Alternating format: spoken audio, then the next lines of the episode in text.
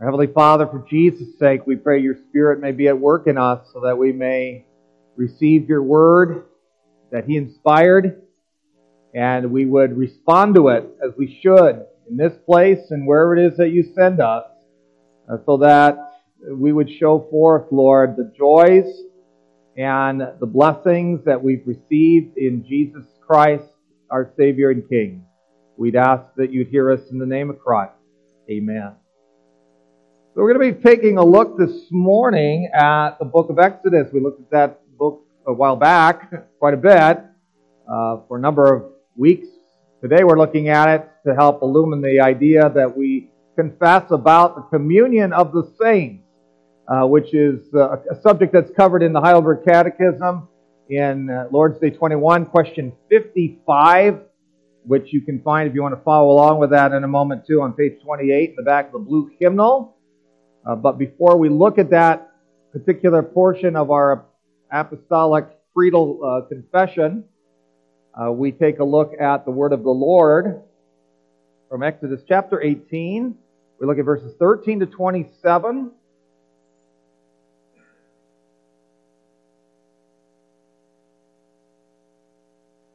We talked today about tapping into the gifts of the church.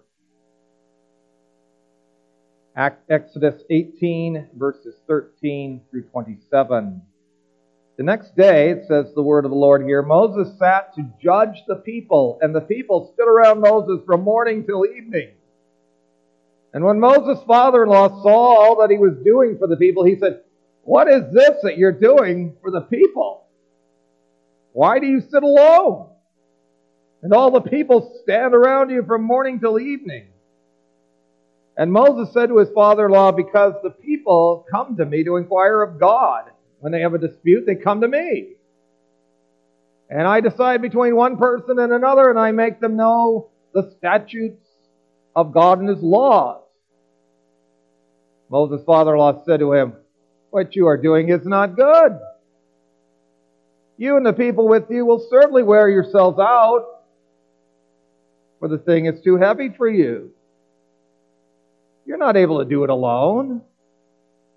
Now obey my voice. I will give you advice, and God be with you. You shall represent the people before God and bring their cases to God, and you shall warn them about the statutes and the laws and make them know the way in which they must walk and what they must do. Moreover, look for able men from all the people, men who fear God, who are trustworthy and hate a bribe, and place such men over the people as chiefs of thousands, of hundreds, of fifties, and of tens, and let them judge the people at all times.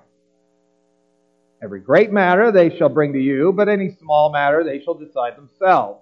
So it'll be easier for you. They will bear the burden with you. If you do this, God will direct you. You'll be able to endure. And all this people also will go to their place in peace." So Moses listened to the voice of his father-in-law and did all that he had said. Moses chose able men out of all Israel and made them heads over the people, chiefs of thousands, of hundreds, of fifties, and of tens. And they judged the people at all times.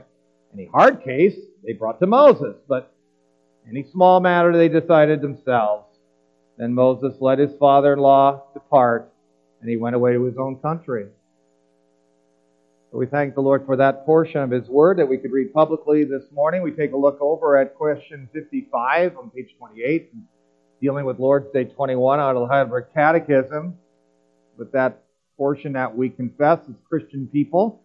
Uh, question is, what do you understand by the communion of saints? And the answer that's given there is, first, that believers one and all, as members of this community, share in Christ and all and in all his treasure, treasures and gifts. Second, that each member should consider it his duty to use his gifts readily and cheerfully for the service and enrichment of the other member. We thank the Lord for the privilege of being able to receive his word this morning. Congregation of our Lord Jesus Christ, I'm reminded uh, a lot of times, if I go to a concert. Done that for a lot of years. Sometimes it's a choir concert. Sometimes it's a musical instrument band concert. concert, uh, concert. Maybe it's a recital, but um, being able to go to different uh, musical groupings of of instruments, instruments, concerts that have taken place, recitals that have taken place, symphonies that have played. And it, it's always a fascination to me about, and, and some of the boys and girls who play instruments that hear or have played instruments know what I'm talking about, is that while you might play a particular instrument, you always play that instrument, at least most of them, you play together with others. And it would be strange, right, if you happen to be, for instance, a tuba player, that that you'd be having your own tuba concert, right? Or that you play your flute and you've got this big, massive uh, piece of music that has to be played in concert with other people. You don't want to play that by yourself. You might have a solo in it, but it's usually something that's played with other people. You know, it, it, it's it's strange. It would be very strange to see only five people in a band who are playing all the instruments. Now, the drummers, the percussionists, they have to play a variety of inter- instruments. I realize that, but you never see the rest of the players doing that. It's the same thing if you ever seen a play. You know, I've watched my kids in plays before, or skits before, and or you might watch something on television, and then uh, at the end of the program, everybody comes out and they receive the, the plaudits and the, the praise and the, the applause of the people. And then you realize how many people are involved in this. It's not just the lead person. It's not just the, the, the, the hero or the heroine. It's the director. It's the people that put the props together. It's all these different people who uh, were involved. You, you can't have a play Uh, typically with just a few people getting the job done. And the same's true in our homes, right? If it, you know, it's very, I think it's very tempting uh, to just say, well, you know what, we'll just have mom do it. You know, and, and uh, mom can do that, and mom can do this, and and because mom is the superheroine. Well, mom's going to get worn out after a while if she has to do everything. And we recognize that as Christians as well when we confess the communion of the saints. When we tap into the gifts of Christ's communion and are part of that tapping, for that matter, we find in increasing fashion that, that those kind of tappings benefit the entire fellowship. They certainly are a great relief to the leadership. And above all, the Lord's honor and name gets exalted in the process. And so this morning, as we're thinking about the communion of the saints, we want to consider those matters this morning about how tapping into the gifts of the church benefits the fellowship, the leadership, and brings greater honor to the Lord. Uh, first of all, that it's a benefit to the fellowship of, uh, of the communion itself. Uh, in our passage, Moses is seeking to do everything for the fellowship. And that isn't working. It wasn't effective. No matter how hard that Moses tried to accomplish it. Now, it wasn't that Moses wasn't faithful to his, his calling, or that he wasn't working hard, right? It's got, but but what's going on here is like we hear, we hear this lately too, right? We say, well, you know, the important thing for me to do is not to be working harder, it's to be working smarter. And Moses was working harder, but he wasn't working smarter. He was working from sunrise to sunset, and he wasn't getting anywhere. But when you're the only one working, the line's going to get pretty long. Moses is sitting in judgment, and it's emphasized here about how these people are hanging around for a long time. Moses isn't benefiting. These people aren't benefiting. I mean, it'd be like when you're at a grocery store. Now, nowadays, it's a little easier because you can go and get these self-checkout things, and, and that's kind of handy, that's for sure. But it's not that long ago where if you were somewhere, and, and we kind of face that sometimes even now. It seems like when you, you go places and, and they're trying to hire people, and And you're wondering, well, why is this taking so long? and you look around, like maybe at a restaurant, you see this waitress, and she's working her head off. And, and well, how come I'm not getting my food? Because she's the only one there. She's working hard. There's not enough people there. And, and, and you know, you're standing in a line at a grocery store, and, and, and you're thinking, well, that person's checking things out, and she's working hard, but how come the line's going way back like it is? Well, that person may be working hard, but when there's only one check stand open, line's going to go back to the build, back to the building. Because it's impossible. It's impossible for one person, in that case, to take care of the needs of all the customers. In fact, that person's probably going to get worn out pretty quickly. She's going to be taking a break, and then it's going to be even a longer line. Jethro, Moses' father-in-law, sees it plainly. And he counsels Moses to come up with a more efficient way of dealing with things so that the people could be served better.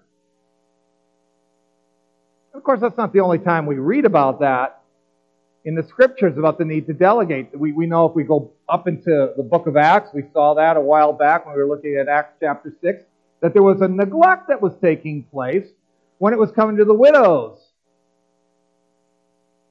And the apostle realized that they couldn't do everything. They were ministers of the Word, and, and it was their primary calling to minister the Word, it says in Acts, and to be active in prayer. But then while they were taking care of the ministry of the Word, there was also a need for the ministry of the deed. And they recognized we can get other people to help with that. Even the apostles couldn't be everything to everybody and, and expect those needs to be filled. And the deacons are seen really like that. They're the ministers of the deed. And isn't that passage in Acts, Moses, under the counsel of Jethro, appoints others to be of help to him so that the needs of the people could be better met? And that's that's the spirit of the communion of the saints, isn't it, my friend? We we see that uh, when we look around at our elders and deacons who are who are assisting, who are called to their office. It's a blessing to know these people are willing to serve like they do. You notice that the qualifications of these people in, in Exodus eighteen is very similar to what you, you hear about in Acts six and what you hear about in the, the pastoral epistle. These are people of character. These are people who can be trusted. These aren't people who are phony. They're, they're not interested in unjust gain or shameful gain, as First Peter five three would put it. They were people who were worthy of imitation. And it could be a blessing then of, to the communion of, of God's people in a variety of ways because of their character. That's the spirit of the communion of the saints. You know, with, with these elders and deacons, as is the case with all those who take the communion seriously, and, and I, I'm, you know, I'm just grateful. We'll get into that a little bit more in a moment anyway, but I'm just grateful over the years for elders and deacons. You, you know, you walk in, you know, to an elder's room or the council room, you walk in there and you shake hands with everybody. And just,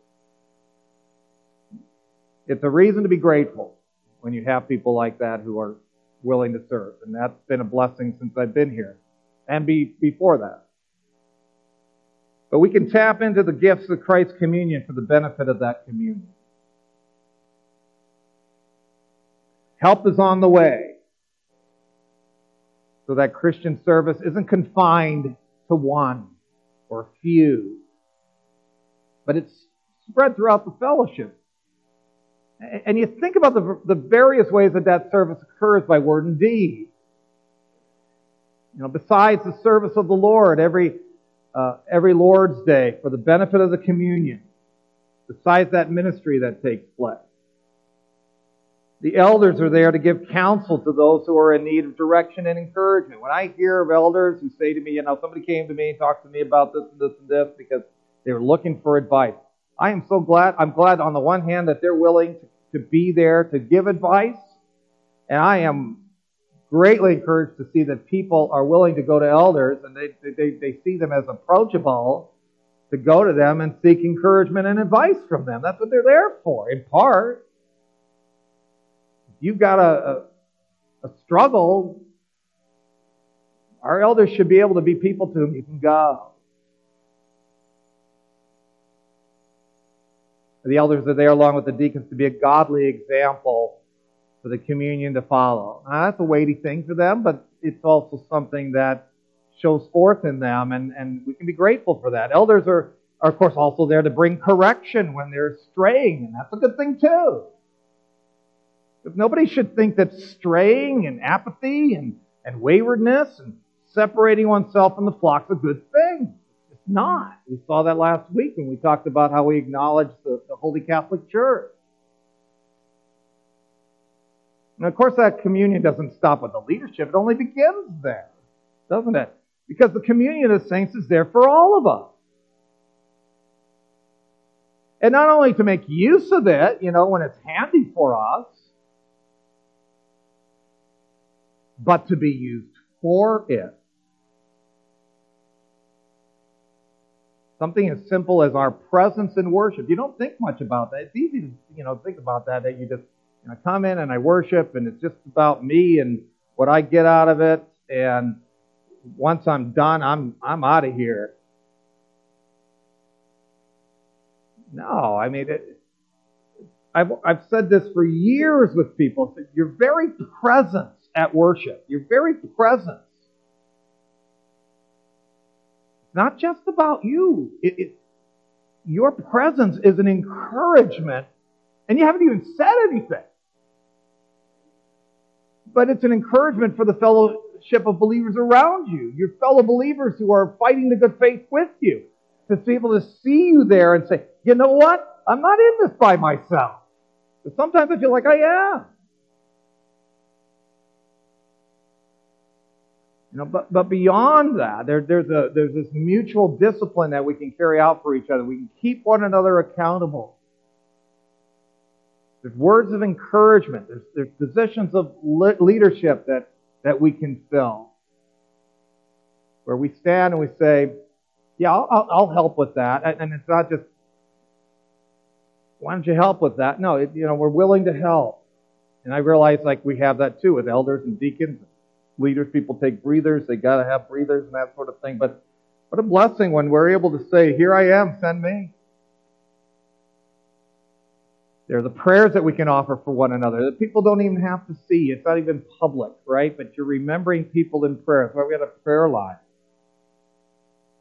There's the financial help that we can give to one another. There's the the manpower that we can give when we see things that are that need to be done, right? Maybe it's the facilities, maybe it's the ground, and you see around and you say, you know what? There's these things that need to be taken care of, and and we want to be able to help with those sort of things. Some people do it with their musical ability. We hear, we hear that every Sunday. What an what appreciation we should have for the people throughout the years, you know, and who can do it, continue to do that. I, I talked to somebody not that long ago, and they were saying, you know, we have a hard time finding people to play, you know, and and we have an abundance of people willing to do that and have been over the years, and we can be so grateful for that. Or, you know, the people who who see to it that we have stuff to read and keep the place clean, and uh, who know how to handle the sound, and uh, who are willing to step up. They have a love for children. They know how to organize. They know how to administer. They might send a card. They might reach out. They're good at reaching out to the lost. They come alongside of somebody. They know who needs it. But when the gifts of Christ's communion are tapped, well, that serves the communion well, doesn't it? It just does. The more it's done, the more it does. Particularly so, of course, when, when things are done like the Catechism says, readily and cheerfully. It's a duty, it says that too, right? It's a responsibility. But when it's able to be done cheerfully and readily for others, as those who remember that Jesus didn't go kicking and screaming to the cross for us, but did so readily and cheerfully, well, then we, we we see the great motivation behind why we seek to serve as we're called to serve. I mean, it, you can make calls out, right, to people, because we could sit here too and say, you know, well, you know, we, we call out and we say uh, to people uh, that, uh, let's say, for instance, somebody is just a receiver of the communion of the saints. You know, they, they look at it as the place, it's the place where they marry them and bury them. And I I tap in, I use it when I want to use it. And you can sit there and say, well, you got to start providing to the communion of the saints. Well, that's true. It's a duty. Or calls can be made to people who spend their lives, you know, grumbling about how the communion isn't paying attention to them. I mean, you see that too. Nobody pays attention to me. And you could call out and say, well, what's your calling? You know, your calling is to worry more about paying attention to the communion. And you can do that. Or calls can be made to people who stop communing with the saints, saints to start communing with the saints. That's their duty, yeah, of course. But, but you know what? Those calls don't mean anything if the motivation about doing them, to be of help, to be of service, to be a part, be attentive to the needs of others, isn't based on remembering the Savior.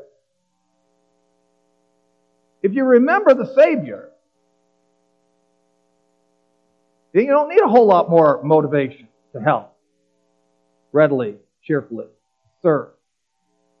Because you remember the great intercessor in heaven before the throne of grace, how he served you, how he's still serving you. Because serving the, the communion of the saints readily and cheerfully stems from a conviction that Christ did that for you. Readily, cheerfully, remarkably, and he still is.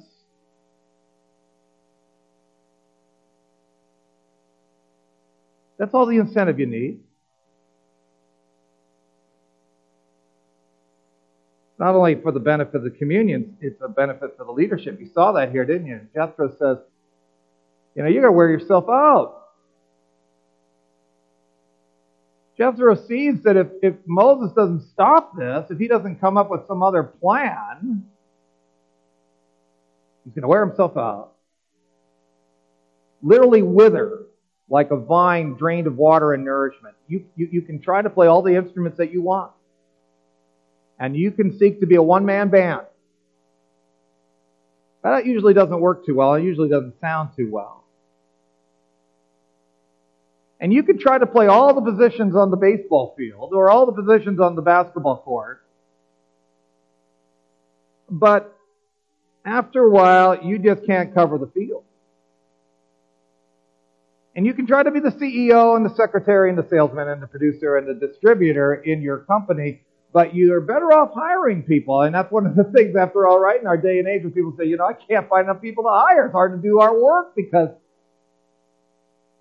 we can't find enough people to get the job done. You can't be the jack of all trades because you'd be the master, you'll end up being the master of none. And that's how it is in the Church of Jesus Christ, too. It's not immune to that. The apostles had to wait on tables. They wouldn't have been able to carry out their ministry. The apostle Paul had to be the leader in every city where he planted a church. He never would have been able to plant churches. And that's why leaders were chosen in those churches. And today we see how leaders are installed to, you know, that, that's part of what they do, they, to spread the work of ministry among them, both in word and in deed. Anytime I look at the group that we have or the groups that we've had and the people that we've had, it's almost like an automatic shot in the arm to me. Able leaders can be of help. But once again, when all people help in all kinds of ways, it allows leaders and pastors to focus on the things that they're particularly called to do and to do things with the energy and the time that they need to have to carry out their work well.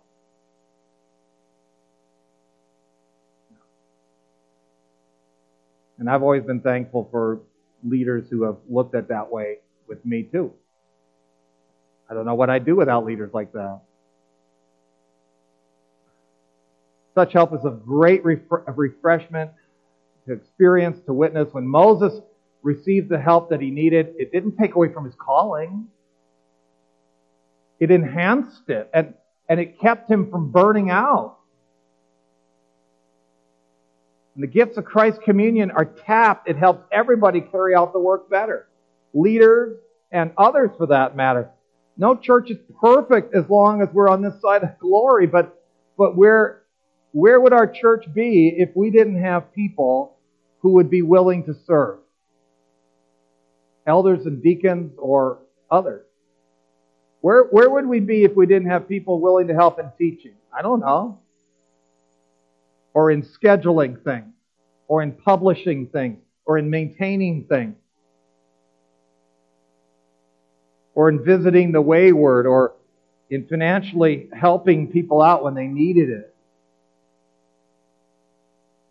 or visiting the sick, or the shut-ins, or others who are hurting. I don't know. What if all that had to let be left to just a few people? If such things get left to just a few people, then then people are going to get worn out, right? Hebrews thirteen says that we are to let the leaders do their work of overseeing us with joy and not with groaning, for that would be of no advantage to us. We can help that along, right, by by being of help in the community. And I know that that gets to be, especially if you're a person that that wants to help. I, I, I realize, I get that that sense sometimes that you go, I know, I keep on helping and it just it gets wearing.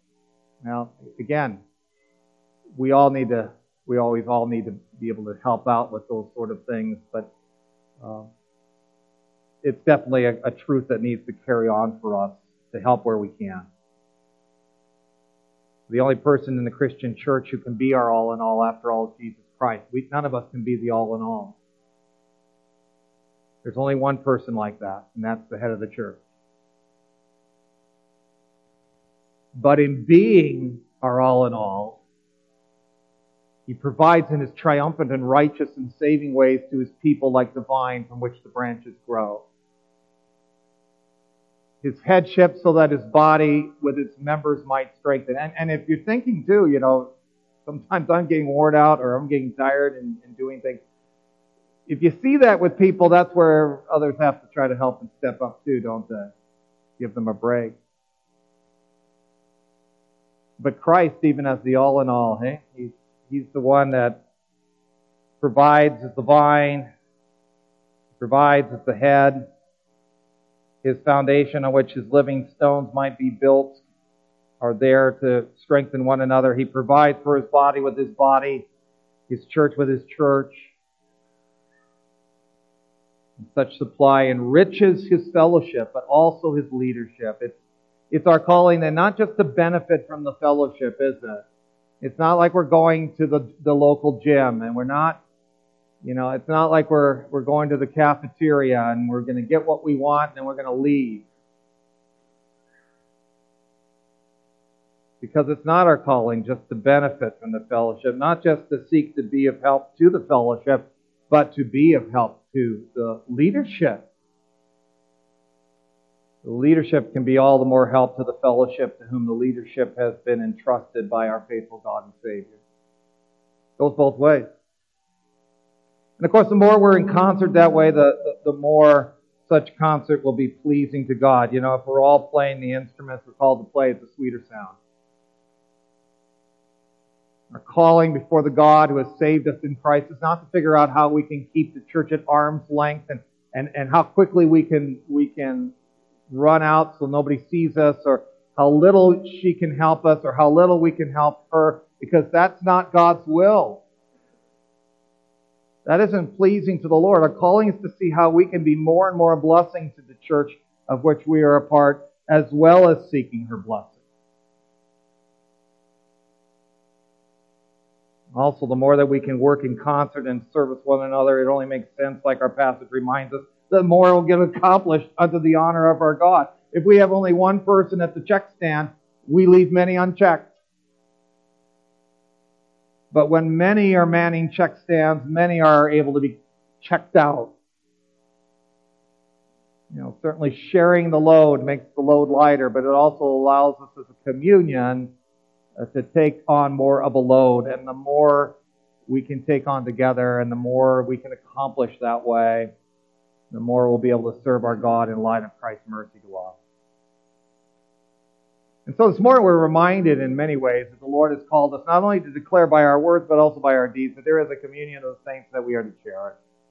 And I, I pray that you've been cherishing that because you've seen that communion of, of saints at work. I've seen it. I'm grateful for that. Such a cherishing, of course, begins with the cherishing of the service, both readily and cheerfully that Christ carried out for us. But, but when we do indeed cherish that service for the sake of Christ's body, His leadership and His honor, may the head of the church help us to find the wisdom of tapping into the gifts that Christ provides in the communion of the saints, tapping into those gifts, but also being tapped ourselves, readily and cheerfully like the, like the Christ who saved us, like the Christ that we're called to serve. Amen. Let's take a moment to respond in prayer, shall we? Father, we are grateful that we could acknowledge the communion of the saints for the benefit of your church, for the benefit of the church communion, for the benefit of the church leadership, for the honor of God, for the honor of your great name. There are times, Lord, where we we find ourselves wearied in service. We pray for renewal in as we were, we're focused, Lord, on the, the, the inspiration we receive from, from Christ Himself, who readily and cheerfully gave of Himself and continues to intercede on our behalf. May we be motivated by the needs of other people, but may also others be motivated when they see the needs that are around. And they see others who are maybe weary from their service, so that together we may work in concert. We may be, as it were, a symphony of service unto your great name, unto the benefit of each other, serving in the body of Christ, being a strong edifice, fruitful branches of the vine of Jesus. Thank you, Father, for that communion that can be such a blessing to us, to which we can be a blessing. May you accept our prayers for the sake